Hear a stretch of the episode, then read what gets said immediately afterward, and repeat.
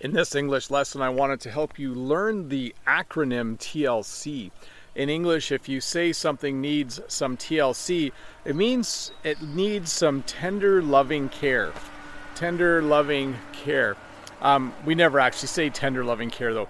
We use this to talk about maybe if you buy something old that just needs some rust removed, you might say, oh, it just needs some TLC.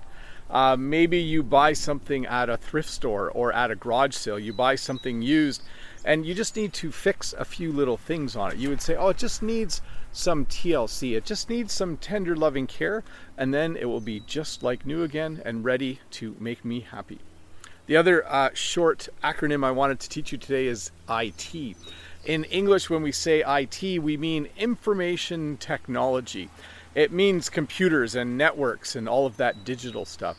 If you say, oh, my cousin works in IT, you know, I really should have put like a period after the I and the T. That would have been a good thing to do because we normally do that. And it means information technology.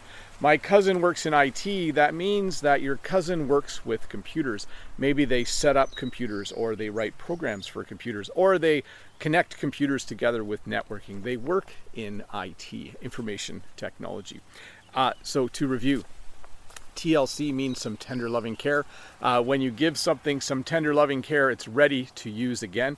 I'm trying to think. I bought an old piece of farm equipment once and it just needed some TLC. It needed a new tire. I needed to fix where it connects to the tractor a little bit and I sanded it. Uh, I sanded the metal and put some new paint on. I gave it a little bit of TLC and it was as good as new.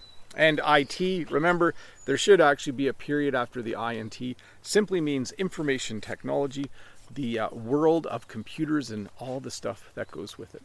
But hey, let's look at a comment from a previous video. This is from Alexi. Film an English lesson first thing in the morning, and I think that's a Mark Twain quote about a frog. do you know that quote from Mark Twain? Yes, I do. Seriously though, sir, looks like you've got too much on your plate again. Take care of yourself, please. Enjoy your morning walk and run. And then P.S. In the Dark Con version, you are a good kickboxer. Punch, kick, kick, kick, kick, kick, punch, el- bump, elbow, punch. That's uh, the soundtrack stuck in my head, and that slap ah at the end and your face. Yeah, I'll put a link to that uh, music video below for this, uh, underneath this video as well. My response: There is a certain amount of energy that comes with the end of the school year. I'm harnessing it well. I'll be able to relax quite a bit over the next couple of months, so no worries.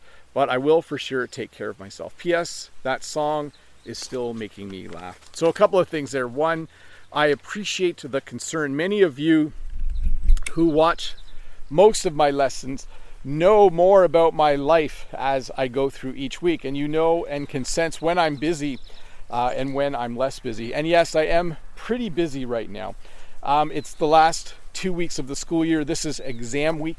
So my students wrote an exam today, and we're having a bunch of retirement parties at night as well. So there is a busyness, but I am taking really good care of myself right now. I am exercising almost daily. I am walking. Uh, I'm eating very, very healthy. And although I am busy, none of it is like stressful busyness. I hope you know the difference. Like, I'm not so busy that I'm up at night worried about what I'm going to do the next day. I'm actually quite relaxed. So, thank you for the concern. Uh, and about that song, yeah, that, that was a funny song. If you don't know what I'm talking about, there's a link in the description below.